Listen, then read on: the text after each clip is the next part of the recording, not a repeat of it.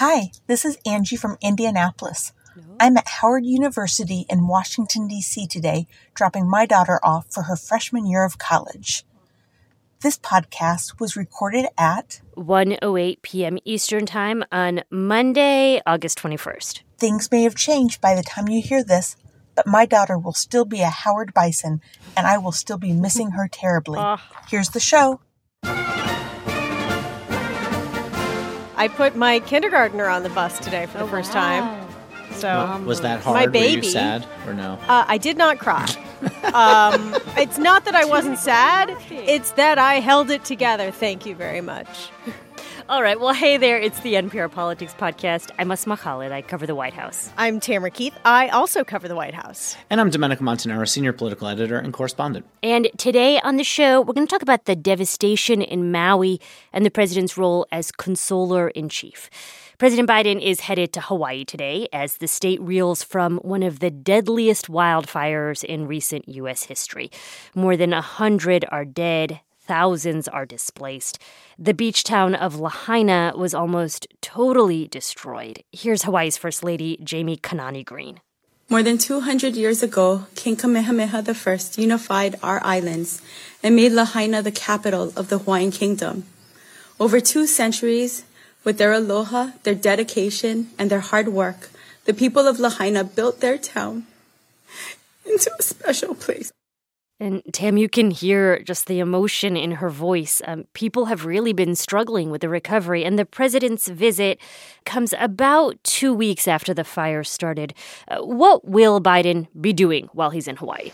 Yeah, and you mentioned the death toll. It could still climb. There are still 850 people unaccounted for.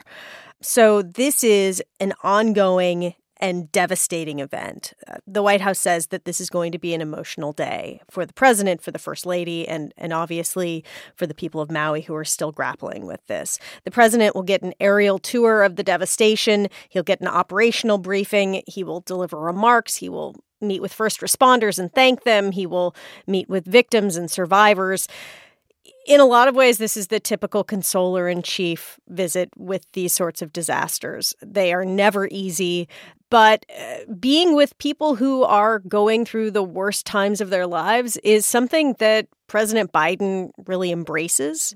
I think he would say it's one of his superpowers is like being there with people relating to their grief. You know, that being said, Tam, the White House has faced some criticism from both Republicans, but as, as well some survivors of this wildfire, that it responded too slowly to the disaster. What is that criticism about? Right. So it's been two weeks. People's lives are nowhere near normal. They are still struggling with very basic things uh, there in Maui. And this is a major disaster. The, the White House says that they responded immediately. I was traveling with the president out west when the fire happened. Uh, as soon as they got the request to declare a major disaster, they did. President Biden addressed it publicly the Thursday after the fires happened, started on Tuesday. But the criticism is that he hasn't been talking about it. He's been on vacation. Uh, in fact, he was in Rehoboth Beach, and reporters shouted asking him about the mounting death toll, and he said, "Nope, I'm not going to comment." And he gave uh, like a, a, grin that really doesn't play well. Didn't play well uh, in Hawaii, and uh, certainly has been amplified by his political opponents. You know, disasters are the kind of thing where a president can easily get it right and they can also easily get it wrong. Yeah, I mean, these tragedies are always about tone for a president, how they interact, how they make people feel, whether it's in person or from afar. You know, when local officials look to the federal government, what do they really want from the government? They want money, right? Mm-hmm. They want money, they want resources, they want FEMA to be able to come in, the Federal Emergency Management Agency, to be able to really supplement what's been going on because people are at their wits' end, they're exhausted, um, they need help.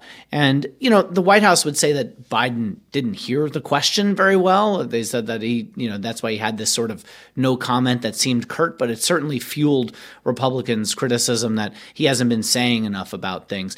You know, the White House would also point probably to the fact that uh, you know, the FEMA administrator would like more money, considering climate change and how all of these disasters are really taking an increased toll on communities all across the country and across the world. That the agency, that the federal government, that Democrats would like to increase this funding, but there's a fight right now over how much more money FEMA can get, and FEMA having to dig into some reserve dollars. So part of the response is what the president and the White House can say and do from afar, but part of it is also about showing up. And Republicans have been criticizing the president in total for his response. So why, Tam, did he not visit sooner? It's not clear that he could have visited much sooner, simply because of the incredible resources that are required for a presidential visit. Whenever a president comes, they bring, they have this massive footprint. Now, it's important for the president to be there, to see it, to be able to elevate the stories of the people who've been affected, but it also just takes local resources. No, I mean, it's there are logistical reasons, I hear you, for why the president couldn't go sooner. I, I, think one of the challenges is in any moment like this, there's also the politics, and we are running up against an oh, election yeah. cycle. And so you've heard Republicans really vocally criticize him. Right. Yeah, but let's not act like this is something that the president should have done, you know, day one. He's not an emergency responder, right? And this was an ongoing tragedy where people lost their lives. This was a, a, a historic part of Hawaii that he's going to now, of Maui. Um, that just is devastated, right? And what could a president really functionally do by going there on the ground? What they need the president to do is be engaged to be able to work with local officials to get them the mm-hmm. money that they need and the resources they need to get in there as soon as possible and to be able to, number one, give them enough resources and funding to fight for that funding to recover. Because this is going to be a very long road for that section of Maui. You know, I want to ask you both about broadly how presidential responses to natural disasters are interpreted by the public, right? Because to some degree, you have Biden going into Maui today. Uh, he could be seen as a bridge builder, as a healer in a week when Republicans may be squabbling with themselves on the debate stage. But there are also some presidential visits that have gone terribly badly. And I think, Domenico, of uh, George W. Bush with Hurricane Katrina in 2005. Definitely. I mean, obviously, that's the one that it's about optics, right? And the White House at the time would say that Bush flying over the area, uh, looking out the window, was him trying to surveil from uh, higher ground yeah. to be able I to think get of that sense. picture. Yeah. Right. But that is the picture that sort of you know, made him look aloof and out of it when really the White House would say that was only one part of what mm-hmm. he was mm-hmm. doing. So all of this has to be carefully choreographed. And that sounds terrible to say when people are losing their lives. But the fact is, you have to be there, be part of it, be on the ground, have the right tone. And that's a big problem in some respects sometimes. I mean, I also think about, you know, former President Trump going to Puerto Rico during Hurricane Maria and, oh, yeah. you know, tossing paper towels out to folks. Mm-hmm. And it just seemed like an odd thing to be doing. You know you, you can really get yourself in trouble as a president right. uh, if when this is really something that should be a layup because you should like people you should want to comfort them you should want to be there for them. Well and george w. Bush it wasn't just that he looked aloof looking out of the window of Air Force One. Then he went to New Orleans and said, heck of a job to the FEMA administrator who um, had really botched the response. Michael um, Brown at the time, yeah. And yeah. that you're right. I mean, I think that's the real issue here is the substance. Do they get the help they need? Yeah. Can they recover in time? Do they have the money? Do they get uh, the money? That's yeah. critical. And, exactly. and that is the big question is is the re- federal response now enough? And six months from now, a year from now, five years from now, will the federal response be looked upon favorably or unfavorably? Of course, politics moves in a different schedule. And I guess we'll see how that all plays out because there's always these fights in Congress over additional aid money. Uh, it hasn't necessarily been easy to get that money through Congress in recent years. All right, it is time for a quick break. We'll be back in a moment. This message comes from NPR sponsor Betterment. The drama of having an enemy turned lover is never chill, but your investing portfolio should be. Betterment is the investing app that lets you be totally chill about your finances. Their automated tech makes it easy to get in the market and stay in the market. Save the drama for that moment when you realize your mortal enemy is actually your soulmate. Betterment, be invested and totally chill. Learn more at betterment.com. Investing involves risk, performance is not guaranteed. And we're back. And there was also a big tropical storm that flooded Southern California over the weekend. You know, Domenico, we are talking, it seems, about so many climate related issues, not just on today's pod, but rather routinely in the news.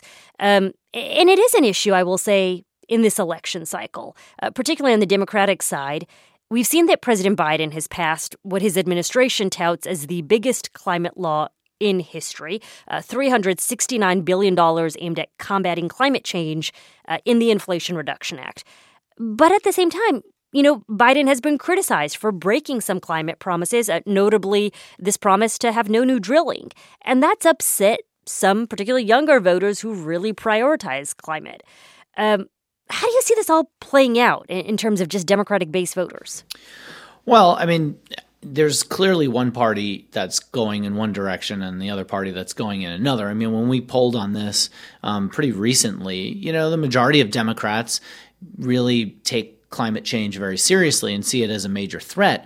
Republicans didn't. You know, 70% of them say that climate change is either just a minor threat or no threat at all. So that makes it really difficult to get things done when one side of the of the aisle just doesn't see it as a problem. Though the thing is, if you talk about resiliency, resiliency to storms, resiliency to big bad hurricanes and wildfires, um, and you put federal money into helping communities be better prepared for climate disasters, and you don't call them climate disasters, everybody wants that money.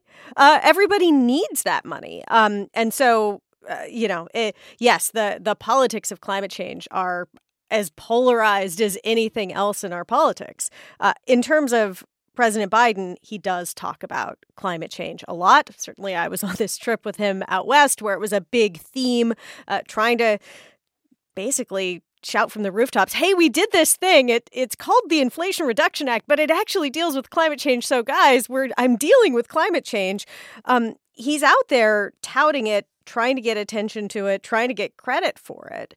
Um, but uh, in terms of electoral politics, like, yes, climate motivated young voters are deeply disappointed in some of the moves that he's made or some of the projects that are being allowed to go forward. The White House would say they're forced to because of, you know, legal cases and whatever. Um, but are those uh, young people going to go vote for a Republican? Probably not. Are they going to stay home? That's the question. Yeah, I mean that's the issue, right? I mean, it's the level of enthusiasm overall that, you know, Biden sees the sag, you know, with younger voters who, you know, have shown that they're not don't have a high high approval rating of Biden. It's a mix of whether or not they think that he really is the person who's their standard bearer for the things that they care about. He was never the like huge pick of of progressives uh, in the first place. He was always seen as too middle of the road for some, and his age is an issue for the generational split that we've seen with younger voters just thinking that he's too old or doesn't get it. Um, that doesn't mean that they won't necessarily vote for Biden, especially if a Trump is on the ballot, for example. Uh, they may very well go to the polls and do that, but it is definitely a piece of the electorate, a key pillar of the Democratic Party and coalitions and the Democrats' ability to win the presidency that this White House, that the Biden reelect campaign has to work on because it's a glaring, uh, you know, red flag right now. You know, on that note, Tam, I want to ask you, what are you hearing from the White House, from Biden's team, about how he's trying to navigate this all and trying to really energize this key part of the Democratic base. I heard you saying it was out there last week. Um, what else and how else are they trying to do this? He is going to keep being out there. This man is going to go to every possible green energy production ribbon cutting he possibly can. They have cabinet secretaries out there, you know, by the side of the road with reporters watching them plug in electric cars into electric car chargers, talking about how they're going to build more infrastructure for this. They're out there, they're trying to sell it. I just wanted to come back to sort of go full circle to Hawaii and and talk about uh, like the pure electoral politics of it, right? Like the state of Hawaii is a democratic state. Yeah. It's not going to become a Republican state because of the federal response to this disaster, which eh, you know, local officials who are all Democrats say the federal response has actually been pretty good. Um, but where disasters become a problem is if it becomes a competence issue or a performance issue. If it transcends the state where it happens and tarnishes the administration's reputation for being able to serve the American people. I don't know that we're even close to there yet. All right. Well, on that note, let's leave it there for today. I'm Asma Khalid. I cover the White House. I'm Tamara Keith. I also cover the White House. And I'm Domenico Montanaro, senior political editor and correspondent. And thank you all, as always, for listening to the NPR Politics Podcast.